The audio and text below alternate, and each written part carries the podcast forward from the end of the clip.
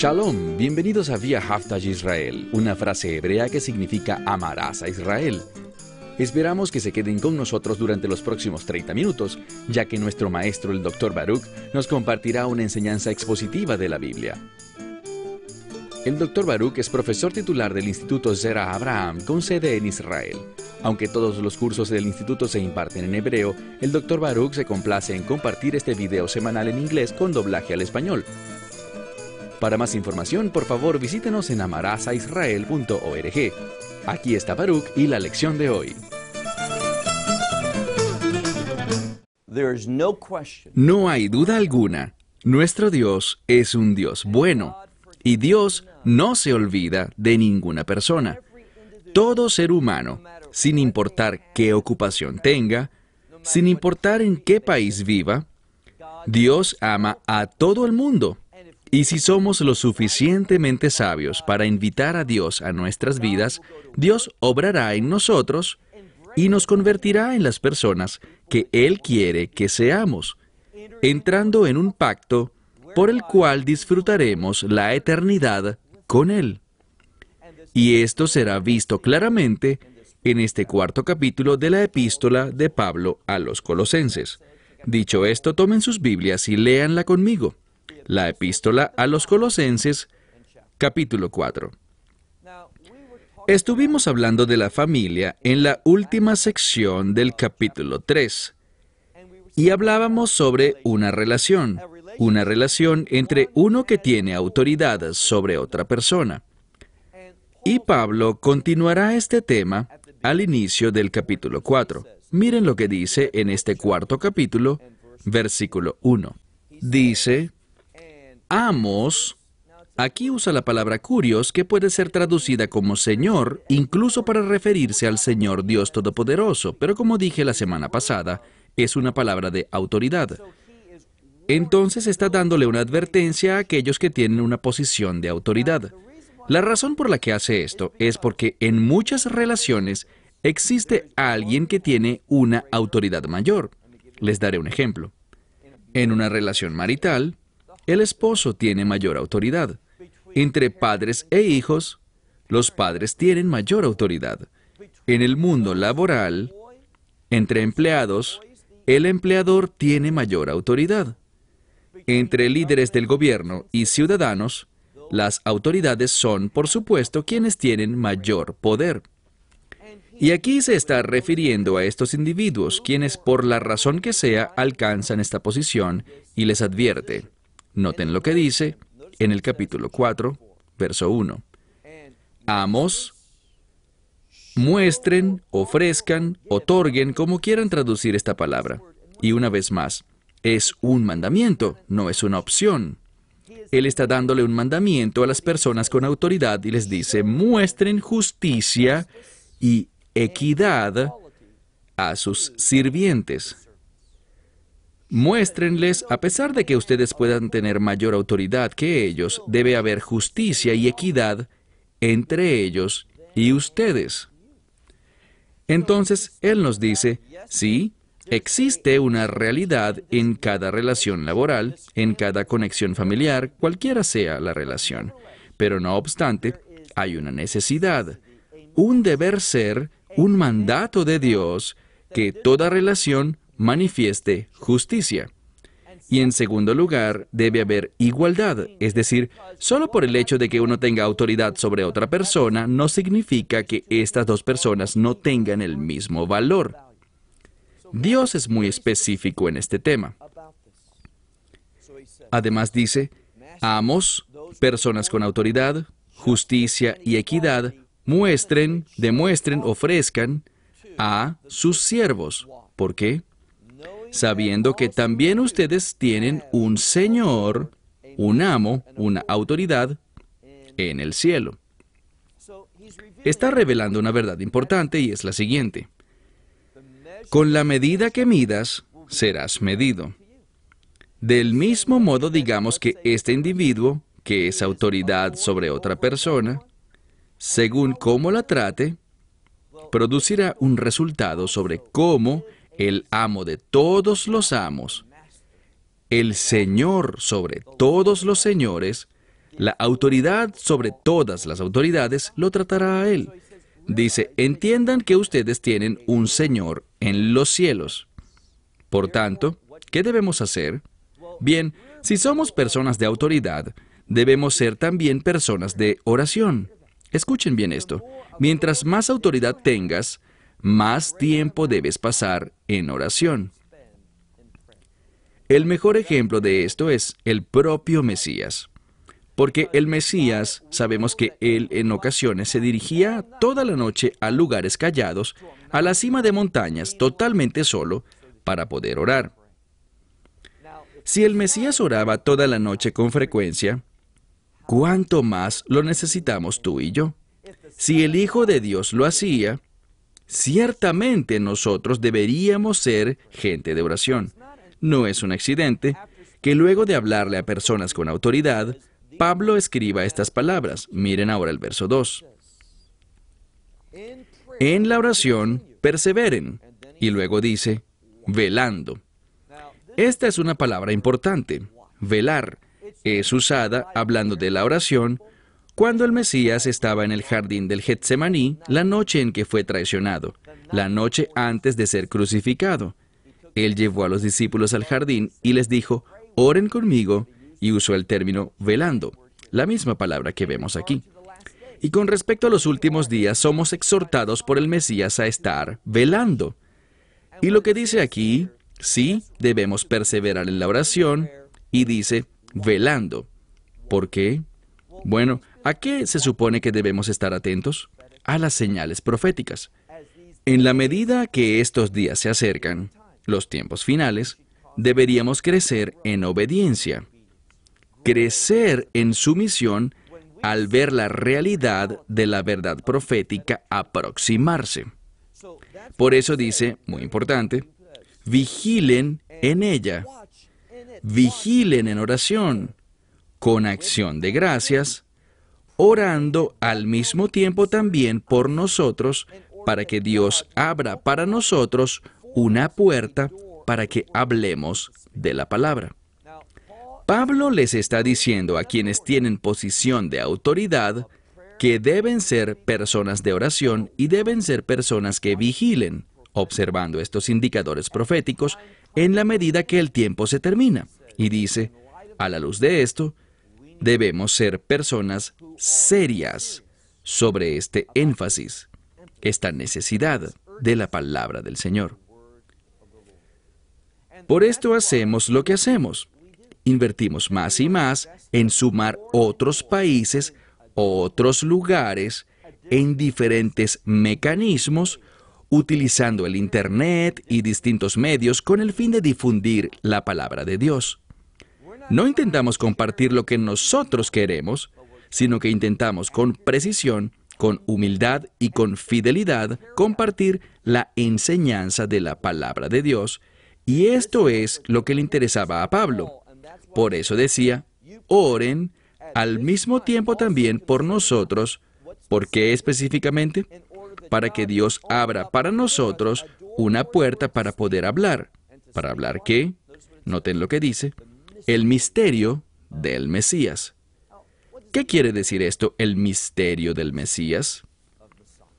Bueno, cuando vemos la escritura, existen tres elementos principales que vemos en el Nuevo Testamento que son llamados misterios. Uno es la congregación de los redimidos, la iglesia. Los profetas realmente no vislumbraron esto, lo que llamamos la era de la iglesia. Ellos pensaban que el Mesías vendría una vez y de una vez el reino empezaría. Ellos no lo vieron, era un misterio para ellos. Luego, el misterio del Mesías. Bien, podríamos hablar del hecho de que fue un Mesías sufriente. Al Mesías sufriente, en su mayoría lo vemos en la Escritura, el judaísmo con frecuencia se refiere a él no como el Mesías, sino como el pueblo judío. Pero cuando vemos, por ejemplo, en el libro de Isaías, queda bien claro no en todos los lugares, pero en la mayoría de ellos, que ese siervo sufriente no es el pueblo judío, sino que en la mayoría de las referencias se trata del Mesías. Puede que esté hablando de Cristo y de él crucificado, sufriendo por nuestros pecados, siendo ese sacrificio, derramando su sangre para que podamos ser redimidos. Pero también hablaba, por ejemplo, en 1 de Corintios capítulo 15 y en otros lugares sobre el misterio que es esta esperanza bendita. Y lo que compartiré con ustedes es que esta esperanza bendita solo es para la congregación de los redimidos. Es un tipo de resurrección que es manifestada primero por la muerte del Mesías. Él murió primero para resucitar después. Y Pablo está hablando de una puerta abierta para que él pudiera compartir el misterio del Mesías. Y noten lo que dice. También, por causa de este misterio, yo he sido encarcelado. Está hablando del hecho de que aún está en prisión. Él escribe esta epístola como lo hizo con Gálatas y otras mientras estaba en la cárcel. Y dice que Dios abra la puerta, y creo que habla sobre la puerta de la prisión, para que pueda compartir, hablando sobre el misterio del Mesías, y que también pueda hacer algo. ¿Hacer qué? Miren el verso 4. Para que yo lo manifieste. ¿Para que manifieste qué? Bueno, está hablando de ese misterio, que Él pueda manifestar, dar a conocer este misterio, como es necesario que yo lo comunique. Pablo no quiere decir nada más. ¿Qué muestra aquí? Esto es lo que muestra. Está mostrando su misión. Está expresando una demostración de que Él reconoce la autoridad. Él dice, quiero que oren no solo porque tenga la oportunidad de hablar, sino también para hablar cómo debo hacerlo, cómo es adecuado, como el Mesías quisiera que yo hablara, que pueda manifestar este ministerio y lo haga como en efecto debo hacerlo. Verso 5. En sabiduría, caminen con aquellos que son de afuera. Pablo está diciendo, yo debo hacer esto, pero de inmediato vuelve a hablarle a ellos, que deben tener un estilo de vida, un comportamiento, una manera de conducirse que sea digna de su llamado y que sea apropiada para los de afuera, es decir, fuera del cuerpo de creyentes, que no son parte de la congregación, aquellos que aún no son creyentes, haciendo que redimiendo el tiempo, aprovechando el tiempo. Ese es un término importante, redimiendo el tiempo. Esto es de lo que nos habla. Sabemos que existe un enemigo, un enemigo que levanta una batalla espiritual en contra nuestra. Con frecuencia esa batalla se manifiesta a sí misma físicamente. Y debido a ello, vemos que él, desafortunadamente, él tiene victorias en muchas de las batallas. Pero estas son las buenas noticias. Cuando hablamos de la verdad, cuando caminamos de la manera que debemos caminar, lo que Satanás ha dañado, lo que él ha destruido, este tiempo que nos ha hecho perder, ¿saben qué? Por el Evangelio, ese tiempo puede ser redimido. Por el Evangelio, él puede tomar aquello que era malo y transformarlo en algo bueno, redimiendo así el tiempo. Y ese es el poder de la verdad espiritual. Ese es el poder del Espíritu Santo para llevar a cabo la redención de todas las cosas. Él puede restaurar lo que el enemigo ha derribado. Entonces dice, versículo 6, que sus palabras, es decir, que su conversación siempre esté sazonada con sal y gracia. Pablo con frecuencia, cuando habla, enfatiza la gracia de Dios. Y la gracia de Dios salva, pero la gracia de Dios también trae un cambio de obediencia en la vida de una persona. La gracia salva, no somos salvos por las obras. Eso es un regalo gratuito, pero esa gracia continúa haciendo una segunda obra en nuestras vidas, produciendo obediencia, produciendo la voluntad y los propósitos de Dios en nuestras vidas. Dice aquí, volviendo al versículo 5, con toda sabiduría deben conducirse ante aquellos que están afuera, redimiendo el tiempo y dejando que su conversación siempre, siempre tenga gracia, sazonada con sal. ¿Con qué propósito? Sabiendo cómo deben responderle a cada persona. Esta palabra responder es simplemente eso, sinónimo de contestar. Esta es la clave. Vamos a obtener entendimiento y revelación de Dios sobre cómo responderle a las personas, pero presta atención. Él solo hará eso cuando estemos demostrando la gracia que hemos recibido. Y lo diré de nuevo. Dios solo se moverá poderosamente en nuestras vidas proveyendo lo que necesitamos para tener éxito en cumplir con sus propósitos, cuando estemos viviendo y manifestando la gracia que hemos recibido de nuestro Señor Yeshua. Y cuando hagamos eso, Dios proveerá la sabiduría, ya hablamos de esto, y el conocimiento con el fin de que podamos responder, que contestemos estas preguntas que la gente tenga. Miren ahora el verso 7.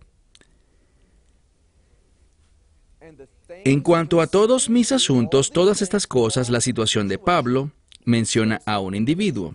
Su nombre es Tíquico, el hermano amado, y fiel siervo, y consiervo, mejor dicho, fiel ministro y consiervo en el Señor.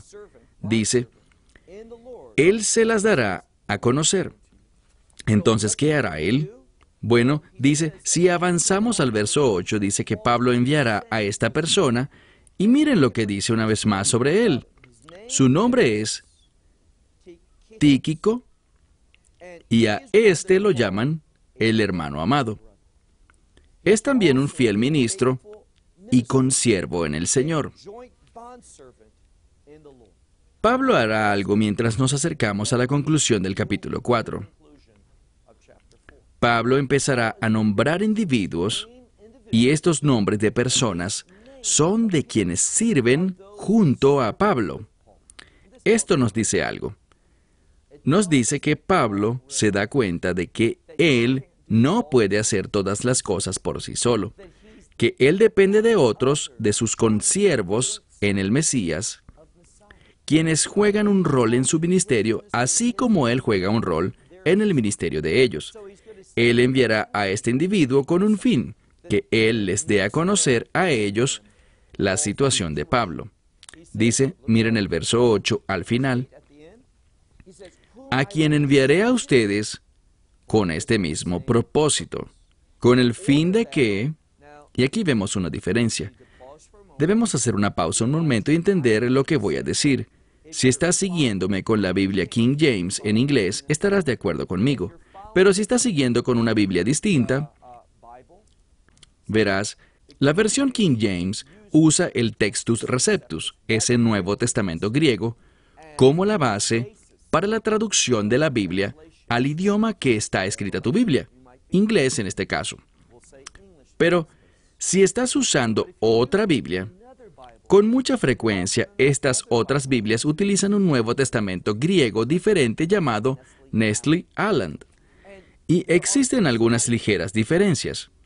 Usualmente estas diferencias no tienen mayores implicaciones teológicas, pero la versión Nestle Aland dice, para que ustedes sepan, pero aquí en el Textus Receptus dice, que Él haga saber entre ustedes nuestros asuntos. Ahora, Él viene con el fin de darles a conocer su situación y también dice para animar sus corazones. Entonces tiene dos propósitos, darles a conocer a ellos la situación de Pablo, pero también dice, Él conocerá las situaciones que les preocupan a ustedes, sus situaciones. Él las pondrá en orden y traerá más información a ellos con el fin de que puedan crecer, madurar y ser más exitosos en las cosas de Dios. Avancemos ahora al verso 9. No solo se refiere a este hermano, sino que ahora menciona a otra persona. Él irá con un hombre llamado Onésimo, quien es un fiel y amado hermano, y quien es uno de ustedes. Entonces alguien de esta iglesia, que dejó esa congregación, se unió al apóstol Pablo, y ahora Pablo lo está enviando a él junto a este otro individuo de vuelta a Colosas. con el mismo propósito. Mira de nuevo. Con Onésimo, este fiel y amado hermano, que es uno de ustedes, y dice, ellos les informarán a ustedes con respecto a todo lo que pasa aquí. Entonces, de nuevo, Pablo tiene dos propósitos. Darles a conocer lo que está pasando donde él se encuentra, pero también para edificar, para llevar sabiduría adicional. Esto es lo que ellos estarán haciendo al portar esta carta y leer esta carta, con el fin de darles una mayor perspectiva sobre sus circunstancias. Miren ahora el verso 10. Otra persona es mencionada, su nombre es Aristarco. Él les envía saludos. ¿Y quién es él? Mi compañero de prisión. Este individuo aparentemente es un prisionero junto a Pablo, que está sufriendo como Pablo. Y dice, este hombre, Aristarco, les envía saludos. Este mi compañero de prisión y también Marcos, el sobrino de Bernabé, acerca de quien ustedes recibieron, y noten esto, mandamientos. Esta es una verdad importante porque les está diciendo que Marcos, quien es sobrino de Bernabé, ha venido, les ha enseñado, y ustedes recibieron qué? Mandamientos.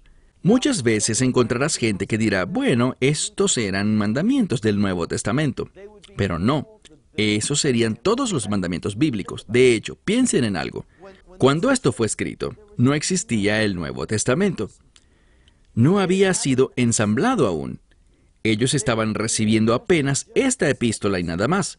Cuando ellos escuchaban la palabra mandamientos, no pensaban en mandamientos del Nuevo Testamento, porque el Nuevo Testamento no existía en ese sentido. Ellos entenderían que estos eran los mandamientos de Dios que este hombre, Marcos, sobrino de Bernabé, él les enseñó, les dio, ellos recibieron los mandamientos a través de él. Verso 10, segunda parte. Y si va a ustedes, recíbanlo. Verso 11. También Jesús. Este es el mismo nombre para Jesús o Joshua o Yeshua, a quien llaman justicia. ¿Quiénes? Y se refiere a todas estas personas quienes son de la circuncisión, queriendo decir que todos estos individuos son judíos. Vienen a esta congregación y creo que esto brinda una gran, gran ayuda para entender qué significan esos mandamientos que se acaban de mencionar. Estos son de la circuncisión y solamente estos, hace un énfasis aquí, estos son los únicos colaboradores, compañeros trabajadores conmigo en el reino de Dios. Esto es muy importante porque vemos una vez más lo que es el deseo fundamental de Pablo, el cual es enseñar la verdad con respecto al reino de Dios. Ven, no pueden ir a muchos lugares en la escritura sin encontrarse algo que tenga que ver con el reino de Dios. Y Pablo lo sembró. Es innegable. Él se sembró a sí mismo como siervo colaborador junto a estas personas por el propósito, lo dice aquí muy claramente, del reino de Dios. Algo más dice, ellos, dice, me han confortado, han sido de consuelo para mí. También otro individuo, miren el versículo 12, Epafras, les saluda, este también es de ustedes, un siervo del Mesías, siempre, siempre esforzándose a favor de ustedes en oración. Imaginen esto. Este hombre esforzándose en batalla, ¿cómo? Sobre sus rodillas, orando a favor de esta congregación. Dice, él ora con frecuencia constantemente con celo. ¿Por qué? Con el fin de que ustedes se mantengan perfectos y completos en todas las cosas y qué más, en la voluntad de Dios. Quiero que noten cómo la escritura se ensambla aquí, inspirada por el Espíritu Santo, porque Pablo ha dicho dos cosas que son muy importantes. Habló sobre el reino de Dios y luego cierra esta sección con el término la voluntad de Dios. Y noten que no es por casualidad. Existe una relación estrecha entre el reino de Dios y la voluntad de Dios. Si quieres experimentar poder de reino en tu vida, si quieres experimentar revelación de reino, ¿cuál debe ser la pasión de tu vida y lo que debes perseguir? La respuesta es fácil. La voluntad de Dios. Una de las cosas que debes hacer, así como este individuo, es orar. Orar, esforzarte en oración, para que Dios te haga conocer su voluntad. Y la oración y la obediencia fiel, haciendo lo que su palabra claramente ordena, te traerá una mayor comprensión, será para ti una fuente, un ímpetu para que la voluntad de Dios te sea revelada. Y cuando caminas en su voluntad, manifiestas el reino, ese poder de reino, ese orden de reino, esa verdad de reino. Y eso es lo que significa ser un discípulo, un seguidor del Mesías. No es un accidente aquí. Mira de nuevo el texto. Pablo hablando dice, estos individuos son los únicos, lo enfatiza, los únicos siervos fieles en el reino de Dios. ¿Y qué hacen ellos? ellos le dieron un consuelo.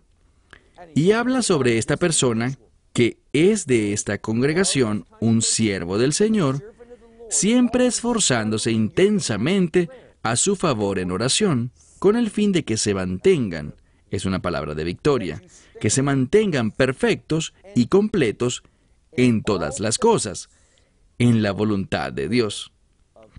¡Qué bendición de declaración! Y esto debería motivarnos, debería cambiarnos, debería darnos entendimiento de que debemos ser personas apasionadas por la voluntad de Dios. ¿Y qué causará esto que hagas? Que dobles tus rodillas y le digas, Dios, ayúdame, vacíame de estas cosas que estoy buscando para mí mismo. Mis objetivos, mis deseos, lo que yo quiero, donde yo pienso que debo ir, lo que considero que debo lograr, lo que creo que debería estar haciendo. Dios, clava todo eso a la cruz, cámbiame para que pueda conocer tu voluntad y que pueda llevarla a cabo con fidelidad. Equípame, haz tu provisión para mí, de modo que pueda ser espiritualmente exitoso, ser rico en buenas obras y en esas cosas que te agradan a ti, y manifestar tu presencia en mi vida. Cuando tú oras de este modo, tu vida será diferente. Bueno, cierro con esto. Shalom desde Israel. Esperamos que te hayas beneficiado del mensaje de hoy y lo compartas con otros. Por favor, haz planes para unirte a nosotros cada semana en este momento y en este canal para otra transmisión de amarazaisrael.org. Nuevamente, para obtener más información sobre nosotros, visita nuestra web amarazaisrael.org, donde encontrarás muchas otras conferencias de Baruch en formato de video. Hasta la próxima semana. Que el Señor te bendiga en Yeshua Hamashiach, Jesús el Mesías, mientras caminas con Él.